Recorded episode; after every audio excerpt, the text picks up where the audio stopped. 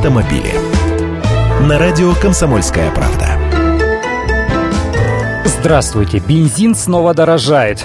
У нас же нефтяники вечные страдальцы. У них ведь за напастью напасть. Каждый раз росту цен есть причина, только причины потом уходят, а бензин на АЗС дешевле не становится.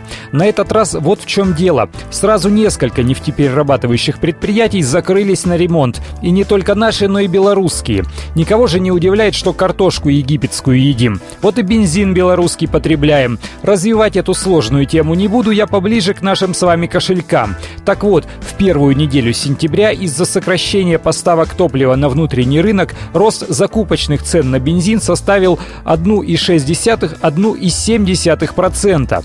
Что происходит дальше, вы знаете. Сети АЗС тут же перекладывают эту разницу на наши с вами плечи. Цена обычного 95-го и так уже повсеместно на нормальных АЗС за 35 рублей перевалила. Теперь ждем число 36.